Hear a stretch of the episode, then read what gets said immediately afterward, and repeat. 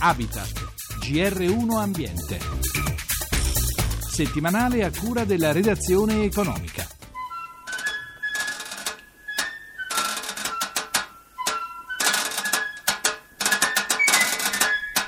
a costi contenuti e ambientalmente sostenibile. Può resistere anche ad un terremoto se trattato bene, dura molti anni, assicura una temperatura calda d'inverno e fresca d'estate.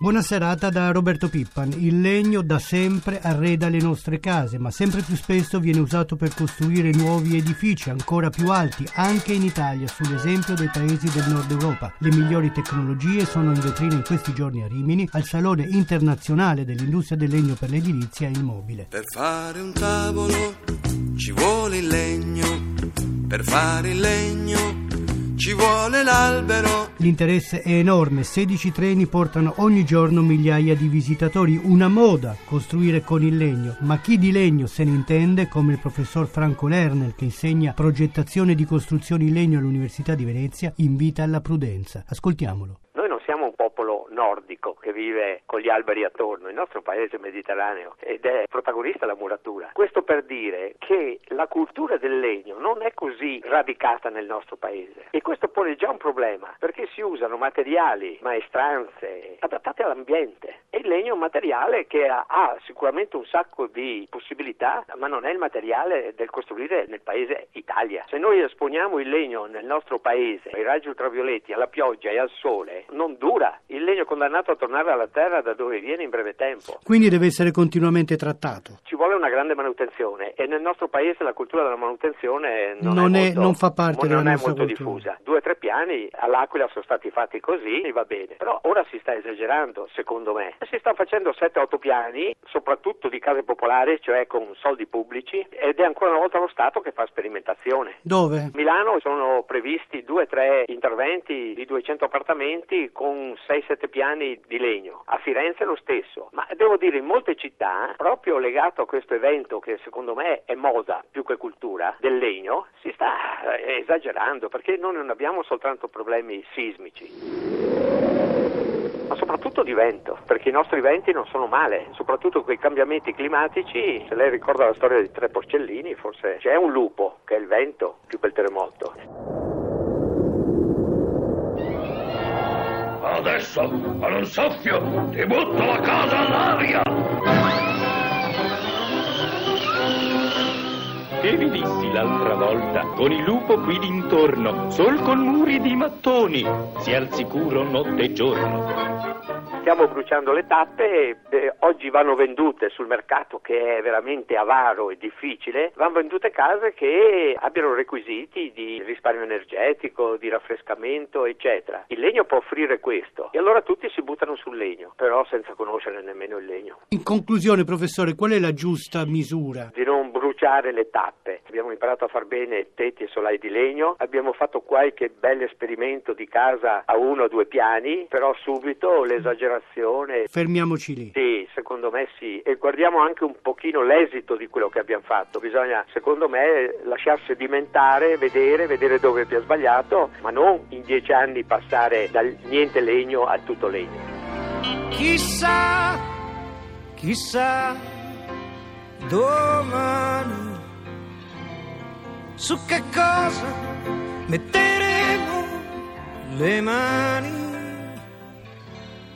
se si potrà contare ancora le onde del mare e alzare la testa, non essere così seri.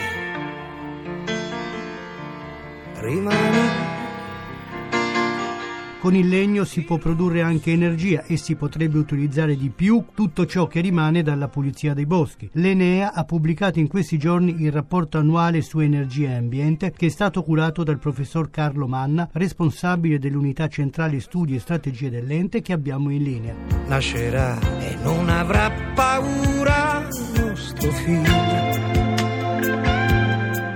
una delle fonti energetiche attualmente maggiormente impiegate nel mondo è il carbone, combustibile fossile, soprattutto in Cina, professor Manna. Eh sì, sicuramente è così, anche se in paesi come la Cina si comincia in modo più attento a guardare alle problematiche ambientali. Ma è vero che in Cina si produce ancora una centrale a carbone a settimana per soddisfare un fabbisogno energetico crescente? Diciamo, dopo un, un rallentamento che ha colpito anche la Cina, la Cina sta riprendendo con un ritmo importante e quindi stiamo intorno a quell'ordine di grandezza. Sì. C'è anche un boom del fotovoltaico però in tutto il mondo. Il boom del fotovoltaico c'è in tutto il mondo, sicuramente la fonte rinnovabile che ha subito un incremento straordinario. C'è da dire che l'Europa non è stata in grado di dare una risposta produttiva a questa domanda di installazioni che tra l'altro in qualche modo erano una conseguenza delle decisioni prese a livello comunitario di riduzione delle emissioni e quindi di maggiore penetrazione delle rinnovabili. Cioè in pratica noi produciamo energia attraverso il fotovoltaico ma gli impianti, i sistemi di generazione, le componenti le importiamo da paesi come la Cina? Prevalentemente sì, per un 60% circa come media europea, ma eh, l'Italia è ancora più penalizzata della media europea. Quello che è mancato è stata una politica di investimenti in ricerca che non c'è stata in Italia, c'è stata in paesi come la Germania che pur avendo un saldo negativo però è molto più contenuto questo saldo rispetto a quello nazionale. E anche qui abbiamo uno spread da ridurre. Altra fonte del futuro che voi come Enea individuate è l'eolico. Sull'eolico si è discusso molto. Sull'eolico si è discusso molto, sono state prese iniziative discutibili con installazioni dove il numero di ore annuali era molto basso oppure in situazioni che creavano disagi a livello paesaggistico. C'è da pensare a una possibilità di utilizzo dell'offshore e questo soprattutto insieme a tecnologie come quello delle piattaforme flottanti che possono superare il problema degli alti fondali.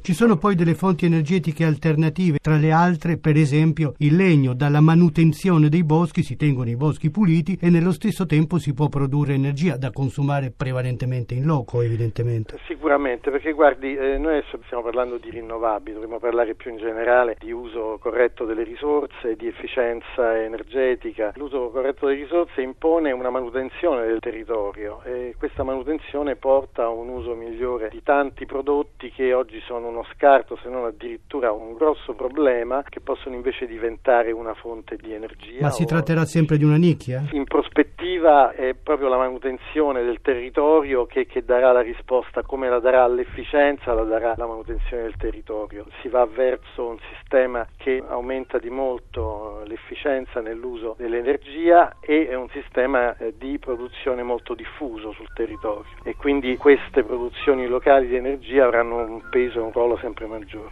Aspettiamo senza avere paura domani.